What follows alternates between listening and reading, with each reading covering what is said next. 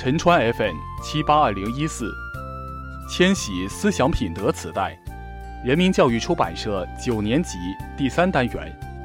融入社会，肩负使命。第七课，关注经济发展，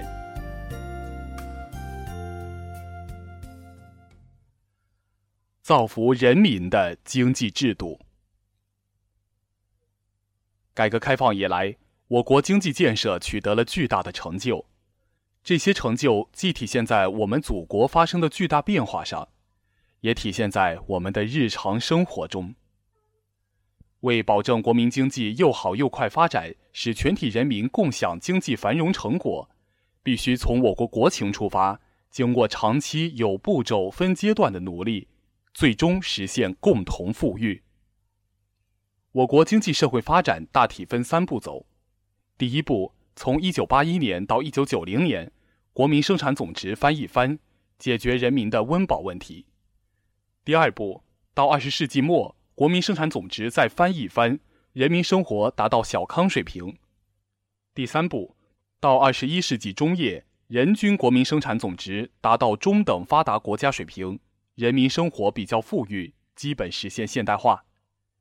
至二十世纪末，我们胜利实现了现代化建设三步走战略的第一步、第二步目标，人民生活总体上达到小康水平。在我国的经济大舞台上，活跃着多种所有制经济，其中唱主角的是公有制经济。公有制是我国社会主义经济制度的基础。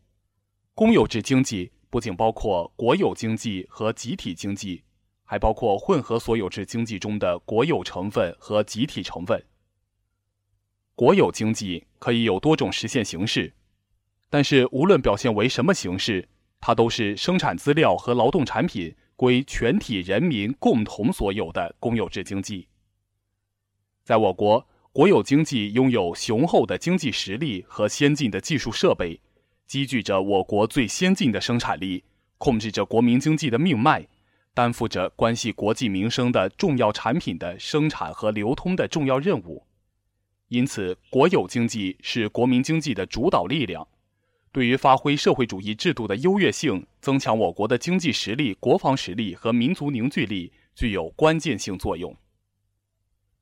集体经济也可以有多种具体形式。但无论采取什么形式，它都是生产资料归一部分劳动者共同所有的一种公有制经济。在我国，集体经济广泛存在于城乡各行各业中。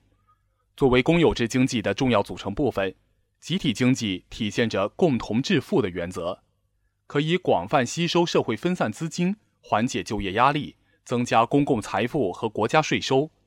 因此，发展多种形式的集体经济。对发挥公有制经济的主体作用具有重大意义。个体经济、私营经济等多种形式的非公有制经济是社会主义市场经济的重要组成部分，对充分调动社会各方面的积极性，加快生产力发展具有重要的作用。国家保护个体经济、私营经济等非公有制经济的合法的权利和利益，鼓励、支持和引导非公有制经济的发展。并对非公有制经济依法实行监督和管理。公有制为主体，多种所有制经济共同发展，是我国社会主义初级阶段的一项基本经济制度。这是一项充满生机和活力的经济制度，它的确立是由我国社会主义性质和初级阶段国情决定的。我国是社会主义国家，必须坚持公有制作为社会主义经济制度的基础。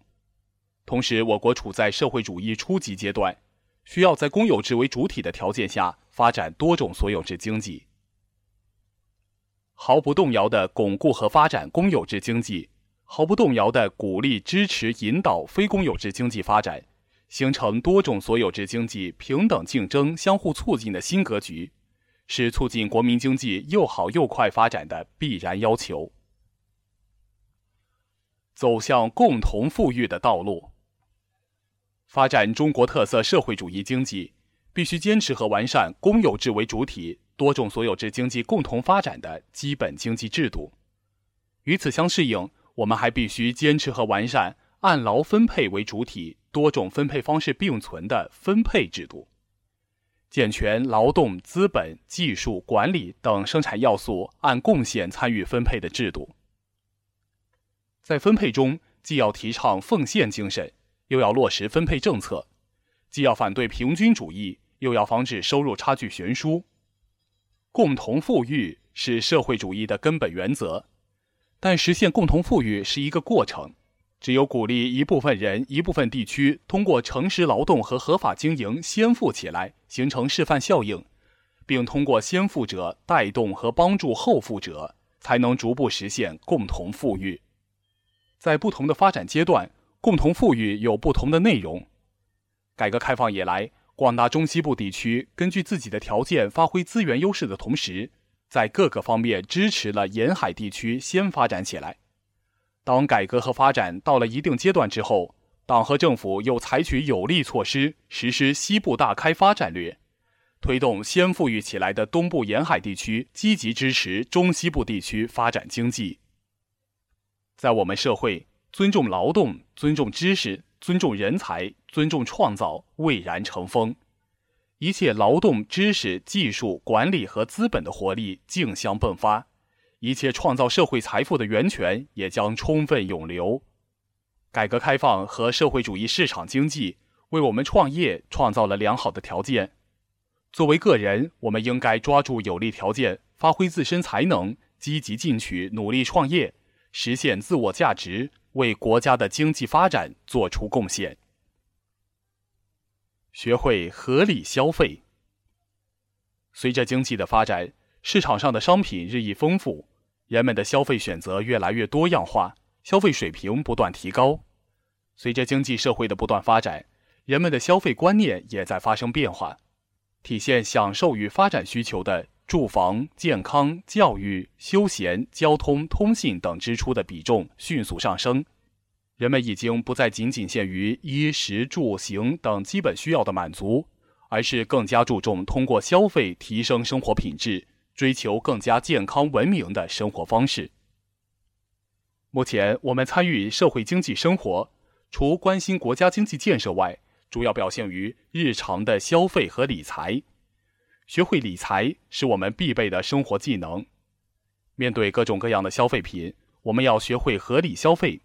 还可以适当了解一些关于银行、债券、股票等方面的知识。作为中学生，我们的社会阅历还不够丰富，自己选择商品的能力还比较弱，在消费时更应多一些理性，少一些盲目。在消费前，我们可以先做出预算，把钱花在关键的地方。避免非理性消费，在自己能够承受的范围内购买物有所值、经济实用的商品，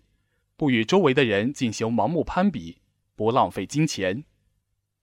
在消费的过程中，我们应该用环保的眼光去选购商品，这样做既有利于自己的身心健康，又有利于社会的可持续发展。物质生活水平提高，应该有适度的消费，但这并不意味着不要节俭。在满足基本的物质消费需求后，我们更应该注重自己精神上的需求，在消费的过程中提升自己的精神境界。一本有益的书，一部精彩的电影，一次愉快的旅游，都会给我们带来更多的快乐，使我们的生命更加精彩。